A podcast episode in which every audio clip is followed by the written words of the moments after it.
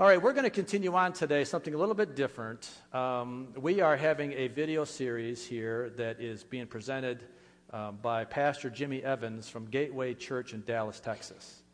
And uh, Jimmy Evans did a series in May and June of this year, so it's really current, that he did in their church in Dallas. And it's a big church, they have multiple campuses and it's a big, big church. Jimmy Evans is best known for his ministry to marriages, and he's got a marriage ministry, but he's also been studying Bible prophecy for 33 years. And he has done a really good job putting together this series, and he's titled it The Tipping Point. And a tipping point is a point where of no return. When something gets to the tipping point, there's no getting it back if you have a jar of water that you're getting to the point, you know, at some point in time you can stop it from spilling, but once you get to the point of the tipping point, the water comes out. Okay, you can't stop it. And that's kind of where we're at in eternity right now. We're getting to the tipping point of eternity where it can't turn back. God has an eternal time clock, and we don't know exactly what it is, but we do know one thing every second that goes by, we don't get it back. We're one day closer than we were yesterday. No question about it. Is that a fact? Yeah. And the other thing is, you and I have no guarantee of our next breath. I don't have a guarantee of another heartbeat. So I could be at the tipping point of my life, and so could you. So we can say this assuredly, and I will tell you assuredly that you will see the rapture. Yeah. It may not be the corporate rapture, but it'll be your own personal rapture. When you die, you're going up in the rapture, or you're going someplace else in the rapture. Okay? So your point is that you will see it. So you can't say, well, it's not going to happen in my lifetime because it is going to happen in your lifetime. You just don't know if it's which one it's going to be.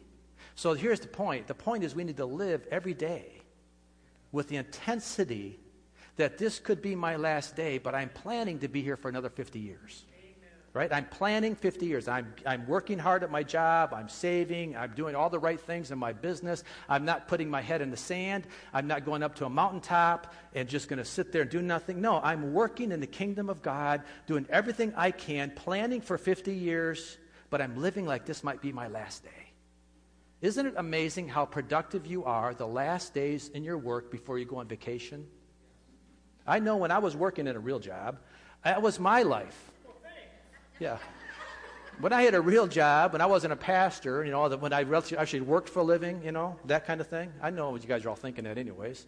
Um, I would I would get really productive the last couple days before I'd go on vacation because I wanted my vacation to be good. And I thought, man, if I could just get that productive all the time, I would be really a good employee. Well, you know what? That's the kind of way we are needed to work with our spiritual life. We need to live with an intensity. Like we talked about a couple weeks ago, we are in the fourth quarter, and we, can, we all can appreciate a game that is governed by a clock. Because when the clock starts ticking down, the pressure starts rising. Every point means more, even though it really doesn't. that free throw at the last second of the game doesn't mean anything more than a free throw the first second of the game. It's still one point. However, the intensity picks up, the pressure picks up, the coaches are hollering, the, the teams are working harder, the, the crowds are screaming. Everybody's on edge because we're getting to the end of the game. And the team that comes with the most intensity at the end normally wins. Well, let me just tell you a little hint. Satan knows what's going on in the clock of eternity. And he knows that his time is getting shorter. And therefore, he's picking up his intensity all around us. Look at the world around us. Look at the stuff going on around us. And don't tell me the devil's not picking up his game. So, if we as Christians are not picking up our game, guess who's going to win in your life? If you think you can live life as you've always lived life and don't get upset and don't get, oh, don't rock the boat here because I've done it this way for 30 years, well, the Satan is not doing it that way for 30 years now. He's moving on. And we need to too. That doesn't mean you go get a placard and put it on and say the end of the world is coming. I'm not saying that. I'm just saying you live for Jesus to the most that you can live. And that's what Jimmy Evans is going to talk to us about. Today we're going to talk about technology at the tipping point, and he gives good solid teaching as to why we truly are reaching that time.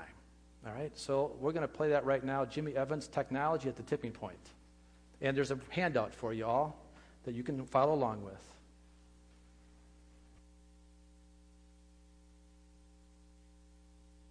Turn to Daniel chapter 12.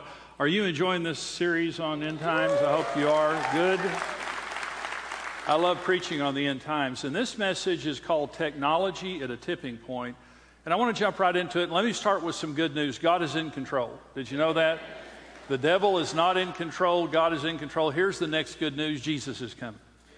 So Jesus said, When you see all these things begin to happen, look up and lift up your head. Your redemption is drawing near. So when I talk about all the signs of the end times, this is just incredibly good news that Jesus is coming and we're about to see the kingdom of God birthed on this earth in the rule of Jesus Christ. So it's all good news. But we're living in, in very severe times and what the Bible describes as the end times. And the Bible describes the end times as an age of unique technological capabilities different than any generation that went before it. And these technologies are here, by the way, and it's unique to our generation. Now, we're going to talk first of all about four technological advancements the Bible prophesies at the end times. And the first one we're going to find in Daniel chapter 12, and it's advancements in knowledge and travel. Now, this is Daniel 12, where I ask you to turn there. And it says, But you, Daniel, shut up the words and seal the book until the time of the end. Many shall run to and fro, and knowledge shall increase. And so the angel's talking here to Daniel, and he says, Daniel, seal this book up. It will not be understood until the end times. And here's how you're going to know that the end times have come many people will go to and fro, travel will increase, and knowledge will increase. Well, the, the question is, is that true in our generation? Well, you know, hundreds of years ago, the average person could only go 20 to 40 miles in a day, either by foot or by horse or however they did it. They just couldn't go that far. And if you were on a ship, maybe you could go, if the winds were good, maybe you could go 100 or 200 miles. But then in the 19th century, trains were become, became popularized and common, and they increased travel a little bit. And then in the late 18th and early 19th centuries, cars and then buses revolutionized travel a lot. People could go hundreds of miles in a day. But it was in the 1960s and 70s that the average person could begin to fly. And right now, the average person travels extensively across America and many around the world. And just let me just ask this question, and I want you to see the hands that go up. How many of you have traveled internationally in the last month? Raise your hand. Look at the hands that have gone, go up. Okay, now that question, you asked that question 200 years ago. If you had traveled internationally, you weren't back yet. Okay, so uh, you, you couldn't answer that question. I would have had to say in the last year. And so we can travel extensively, and you know, Virgin Airlines is now going to make space travel available commercially hopefully in the near future, they say. And so, yes, we have seen people going to and fro in our generation. This has come true. Well, what about knowledge? Well, this is a, a little uh, excerpt here from industrytap.com. Uh, speaking, it's Buckminster Fuller is the one who created the knowledge doubling curve. And he noticed until 1900, human knowledge doubled every century. Okay? So, up until the year 1900, human knowledge doubled about every hundred years. By the end of World War II, knowledge was doubling every 25 years. Today, things are not as simple uh, as different types of knowledge have different rates of growth. For example, nanotechnology knowledge is doubling every two years and clinical knowledge every 18 months. But on average, human knowledge today is doubling every 13 months. But according to IBM, the building out of the Internet of Things will lead to the doubling of knowledge every 12 hours. So in the year 1900, knowledge was doubling every 100 years. Now it's doubling every 18 months, and IBM says soon it will double every 12 hours. And so, have we seen the increase of knowledge and travel in our day? Of course we have, in a, in a dramatic fashion, and it's continuing. The second uh, technological advancement that had to happen for the end to come is satellite television and the internet. And you're saying, Jimmy, you're telling me that satellite television and the internet is in the Bible. It is. It's in Revelation chapter 11, and this is the story of the two witnesses. I will give power to my two witnesses, and they will prophesy 1,260 days, that's three and a half years, clothed in sackcloth. These are the two olive trees and the two lampstands standing before the God of the earth. And if anyone wants to harm them, Fire proceeds from their mouth and devours their enemies, and if anyone wants to harm them, he must be killed in this manner. These have power to shut heaven so that no rain falls in the days of their prophecy, and they have power over waters to turn them to blood, and to strike the earth with all plagues as often as they desire. When they finish their testimony, the beast that ascends out of the bottomless pit will make war against them overcome them and kill them, and their dead bodies will lie in the street of the great city, which is spiritually called Sodom and Egypt, where also our Lord was crucified. Then those from the peoples, tribes, tongues, and nations will see their dead bodies three and a half days and not allow their dead bodies to be put into graves. And those who dwell on the earth will rejoice over them, make merry, and send gifts to one another because these two prophets tormented those who dwell on the earth. Now, this is Enoch and Elijah. These are two men who did not die in the Old Testament. And now they're going to live and be killed by the Antichrist. And here's what it says they're going to be killed by the Antichrist, and their bodies are going to lay dead, and the whole world will see it at the same time.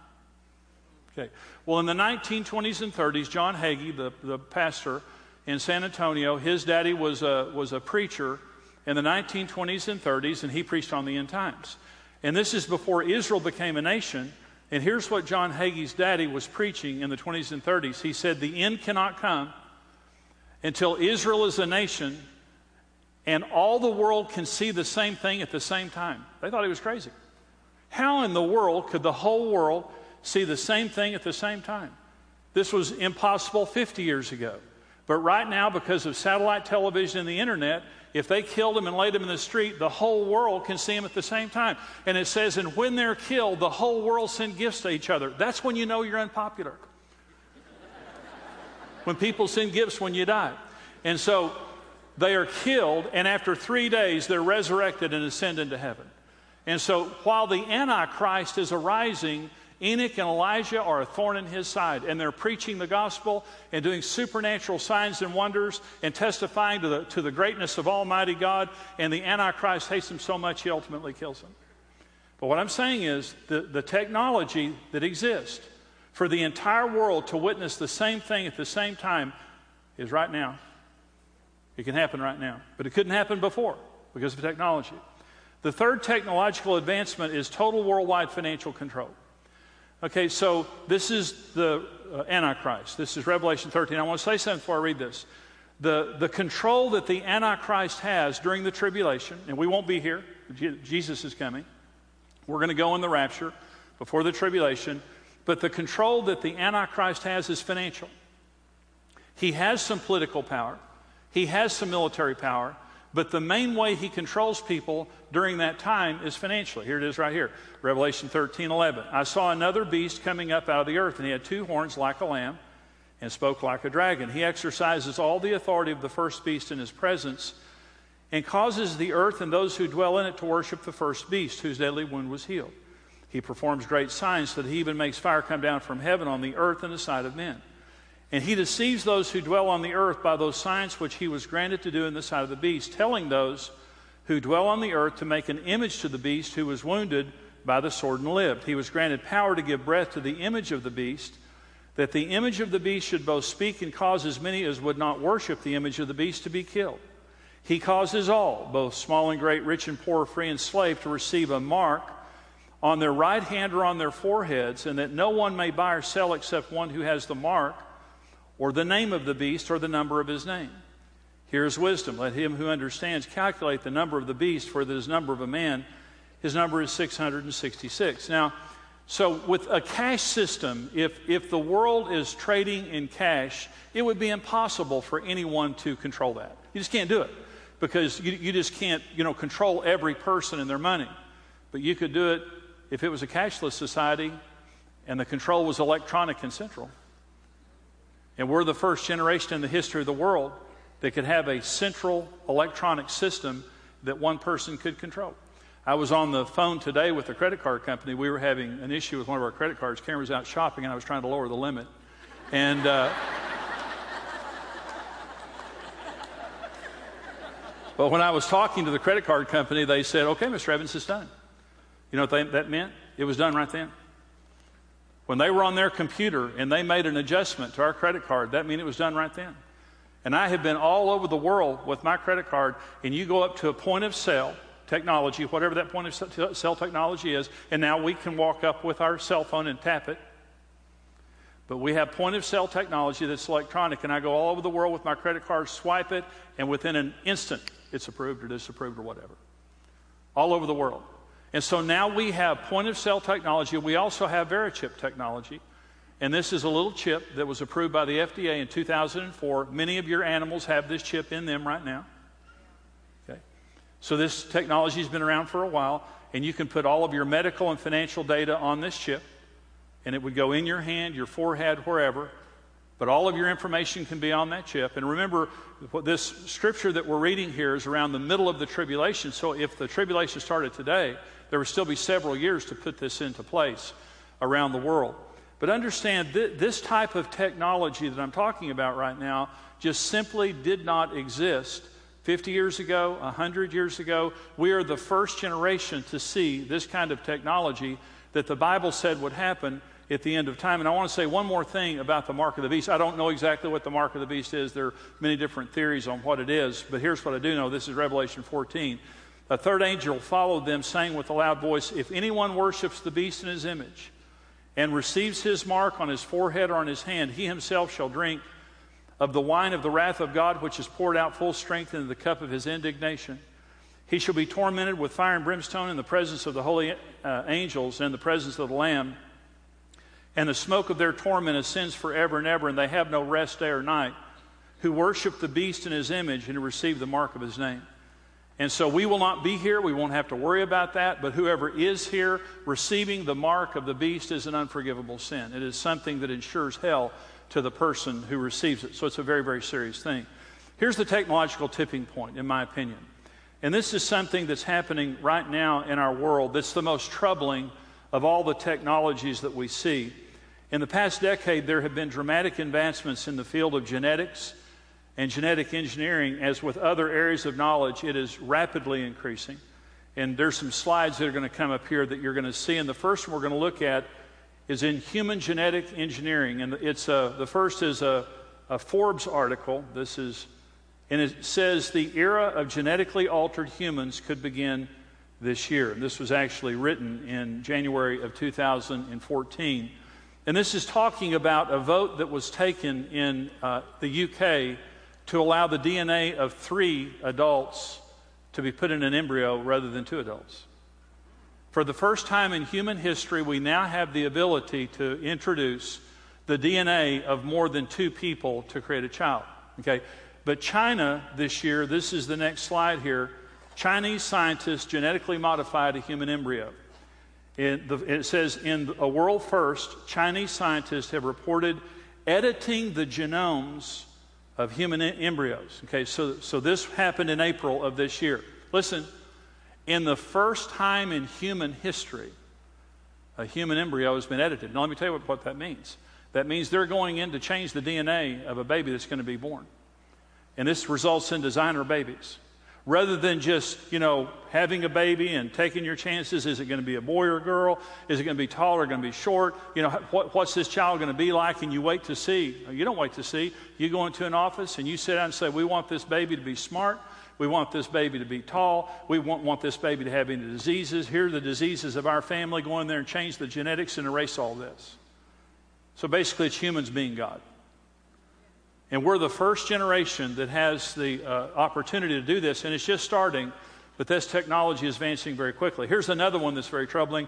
This is humancloning.org. If you want to go on their website, this is a big push now for human cloning. Now, I'm from Amarillo, and Amarillo is the American Quarter Horse Association, and quarter horses are all about breeding for, for centuries. It's all about breeding. And you go in, you have a horse, you register that horse, and they know all the family bloodlines and all that. They're now cloning horses, and people with cloned quarter horses are coming to the Quarter Horse Association and say, We want to register our cloned horse. They say, No, it's not real. It's a, it's a cloned animal, it's not, not real. And so there's a big legal fight now over whether they're going to clone horses or not. But they have 22 reasons for human cloning, okay? There's 22 of them. One of them is to take a step toward immortality.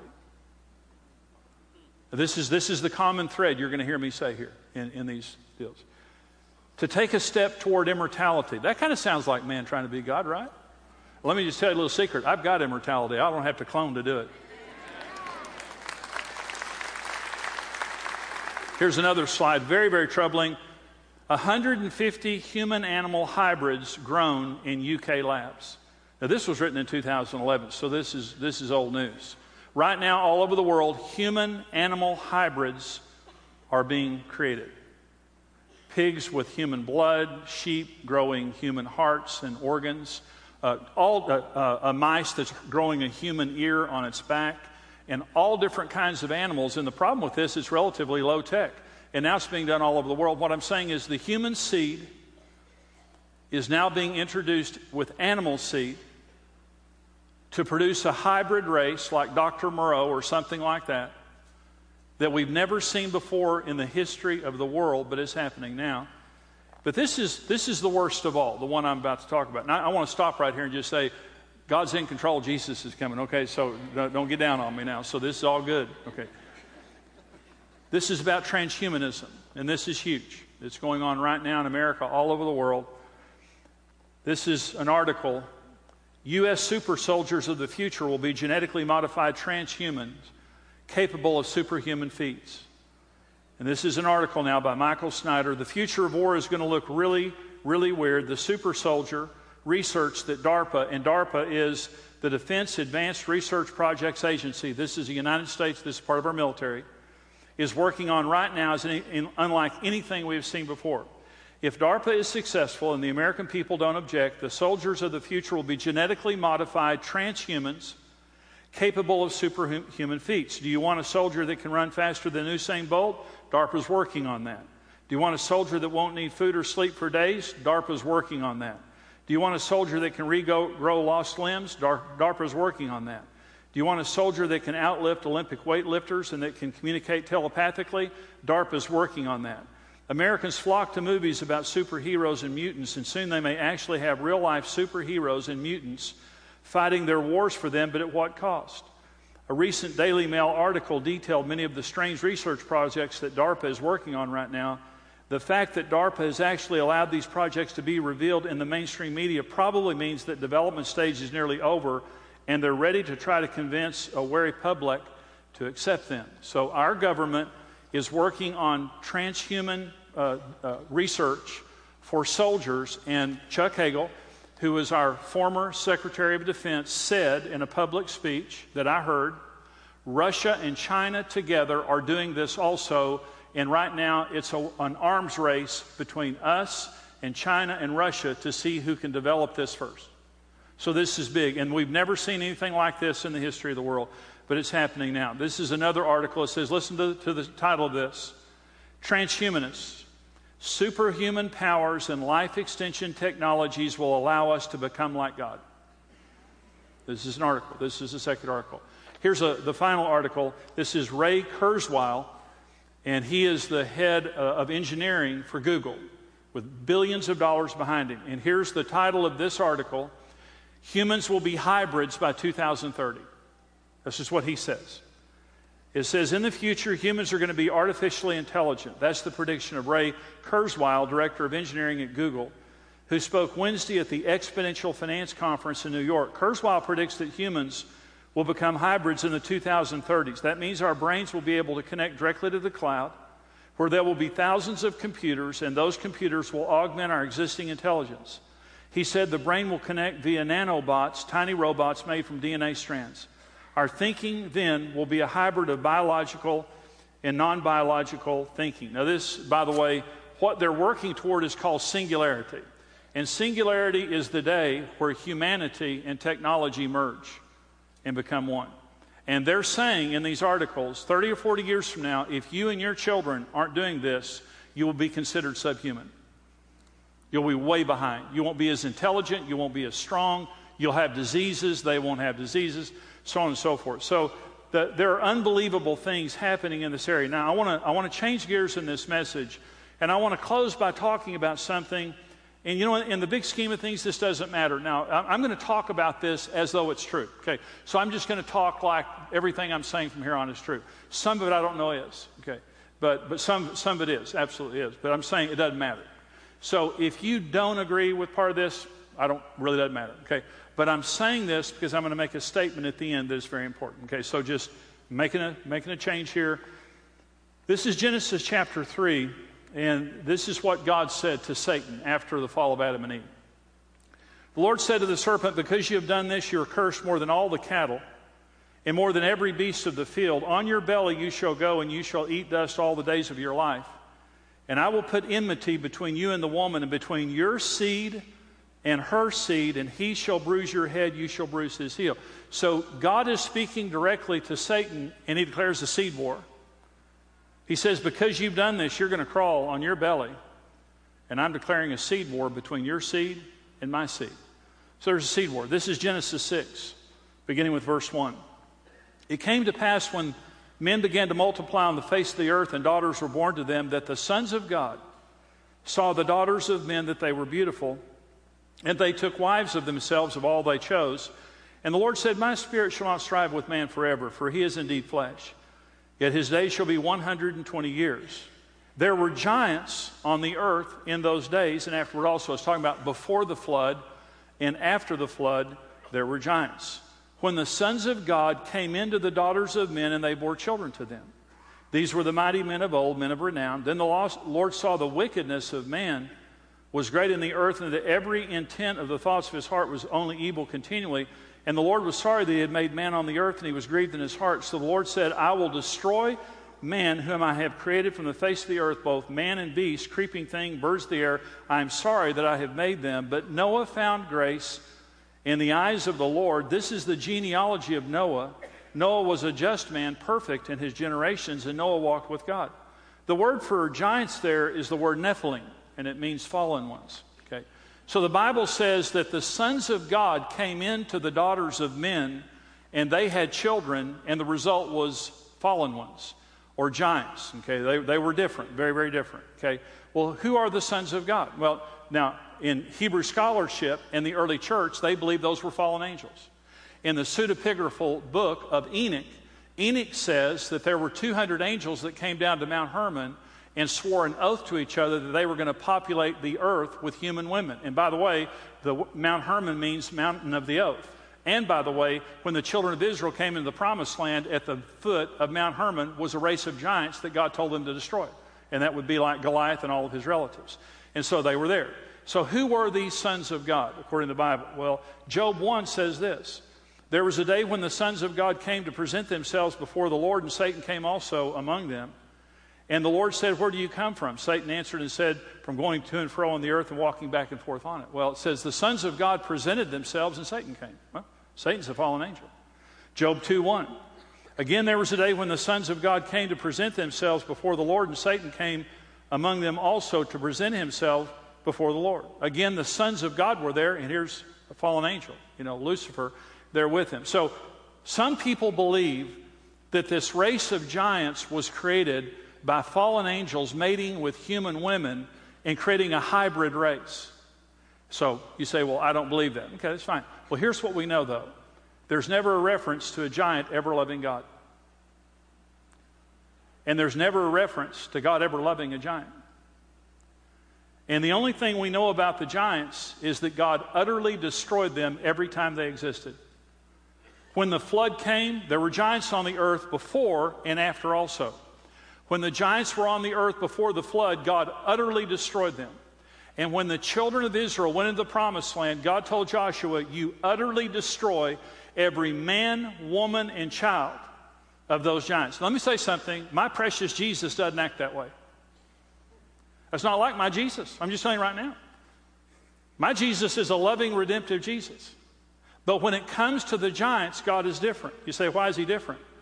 Because I don't think he sees them as human, he sees them as hybrids. He sees them in the image of the devil, not in his image. That's what I personally believe. But here's what the Bible says about the giants, by the way. 2 Timothy 21, or 2 Samuel 21 says, Yet again there was war at Gath, where there was a man of great stature who had six fingers on each hand and six toes on each foot, 24 in number, and he was also born of the giant. Well, that's yucky. You know, if there's anything worse than being attacked by a giant, it's him waving 12 fingers at you. You know, I mean, that, ugh, that's awful. Well, then the Bible says there was uh, Deuteronomy 3 only Og, king of Bashan, remained of the remnant of the giants. Indeed, his bedstead was an iron bedstead. Is it not in Rabbah of the people of Ammon? Nine cubits is its length, and four cubits its width, according to the standard cubit. Well, uh, his bed was somewhere between 10 and 15 feet tall. But uh, listen, his bed was so long that they put it on display. He was born of the giants. He was somewhere around 13 feet tall, most scholars believe. He was 13 feet tall. This, this is a big guy. In Numbers 13, this is when the children of Israel spying out the land.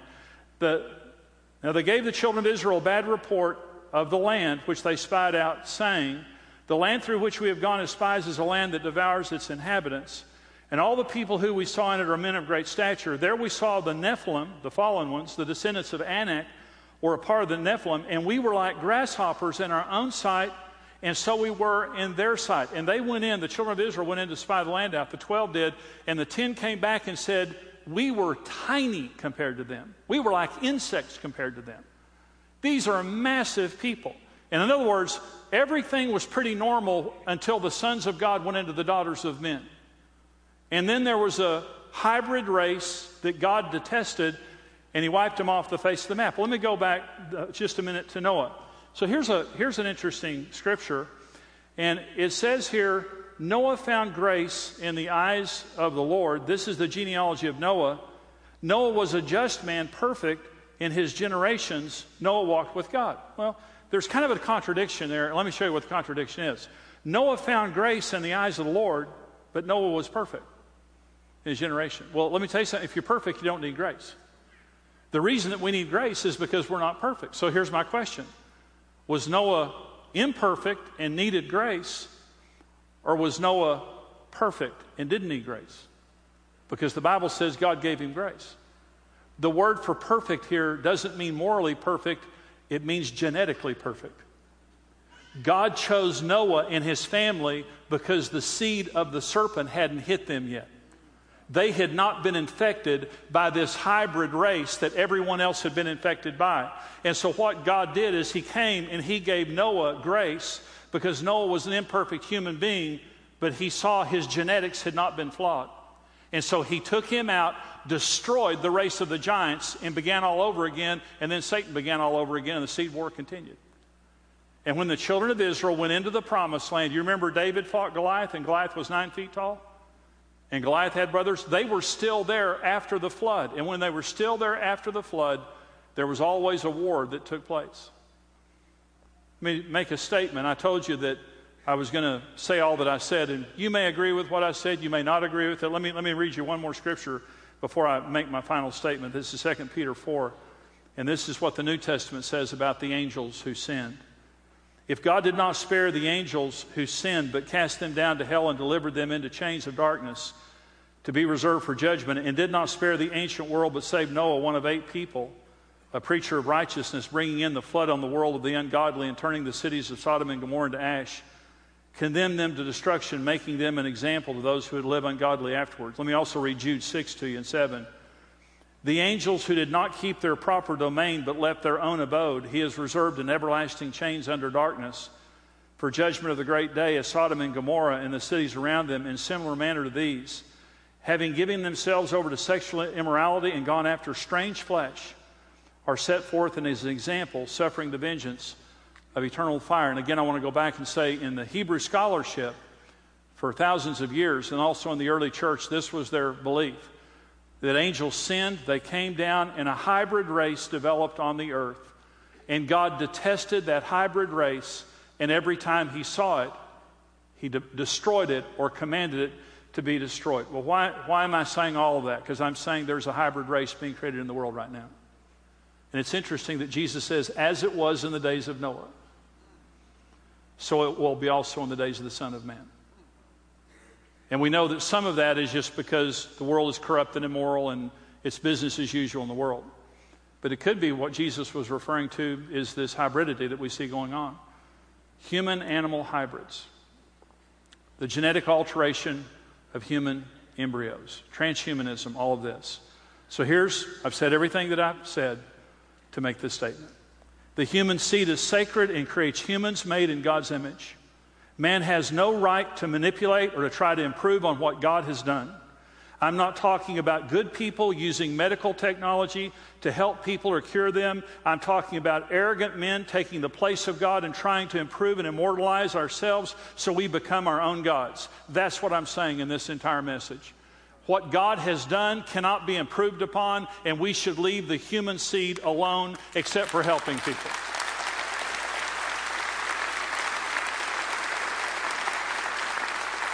I want you to bow your heads with me if you would. And again, I'm saying that Jesus is coming. Jesus is coming. What the Bible said would happen at the end is happening. We are that generation, a unique generation, that we're seeing the Bible fulfilled before our very eyes. And it just simply means we live for Jesus. We're not afraid. We don't, you know, we go to work tomorrow, we live our lives, we, we, you know, we pray about our future, so on and so forth. We're not fearful. We don't stop living, but we live for Jesus. Lord Jesus, we bow our hearts before you and we pray and give our lives to you right now. We surrender our lives to your Lordship right now. And if there's anything in our lives that's displeasing to you, Lord, we lay it down right now. We say, we want to be ready when you come. We don't want to be in love with the world. We don't want to be deceived. We want to be living in the light. Holy Spirit, we pray that you would fill us right now and give us the supernatural ability to overcome evil and to live for Jesus, to be a witness for Jesus until you come. And we thank you for that, Lord. In Jesus' name, amen. And Jackie, if you'd come, let's just uh, sing that song, Even So Come, the one we sang uh, earlier. Um, I, I don't want these messages to bring fear, but I do want them to bring conviction. Conviction is always good. You know the difference between condemnation, fear, and conviction? Condemnation and fear always have no hope. It means you're a loser. If you're condemned, what that means is you have no hope. You are a loser, and there is nothing good ever going to be in your life. That's condemnation. That's fear. Do you know who the author of that is? It's Satan, right? But there is a conviction that comes, and conviction always points to hope. Conviction always is very, normally very pinpointed and very, very direct, like a surgical's knife, like a surgeon's knife. And it comes right to the point and it gives a conviction to change something to give you life, to give you hope. The Holy Spirit is the author of conviction. I invite conviction in my life all the time, and I reject condemnation. I reject fear, but I invite the Lord's conviction because I know that it brings life. So these messages that we're talking about, these are not to bring fear or condemnation, but they are to bring conviction, holy conviction, so that I are I'm always anticipating and inviting the presence of Jesus and the Holy Spirit in my life to do what? To give me life and to give me hope and a promise. That's what these messages are about. Folks, Jesus is in control and he's coming soon. Amen. Let's stand up before we leave and let's sing this song one more time about his soon coming and let's rejoice in this and let's be happy in this and let's, let's anticipate the goodness that he has.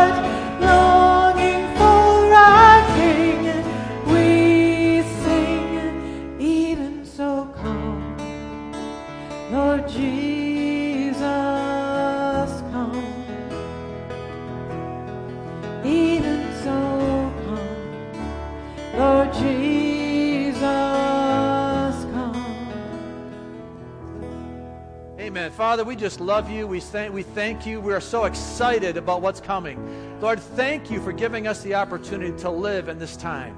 Thank you for choosing us to be here, Lord, that we literally could usher in the coming of the King. What a great time. What a privilege it is for us. And Lord, I pray that you would just encourage us and give us hope, give us joy, give us peace. Lord, give us the reason to go out into this world and to, and to witness to those lost loved ones that we have and those friends. Lord, help us not to be shy about it. Help us not to be um, um, embarrassed or bashful. But Lord, give us a holy confidence by the power of the Holy Spirit. Holy Spirit, walk in us, live in us, speak in us that we would be pleasing in your sight and we would win those for others, win those for Jesus. And we just ask you to be King and Lord of our life as we go in Jesus' name. Amen. Amen. Go in the name of the Lord today. Be blessed. Amen. Amen. Thank you, Jesus. Like a bride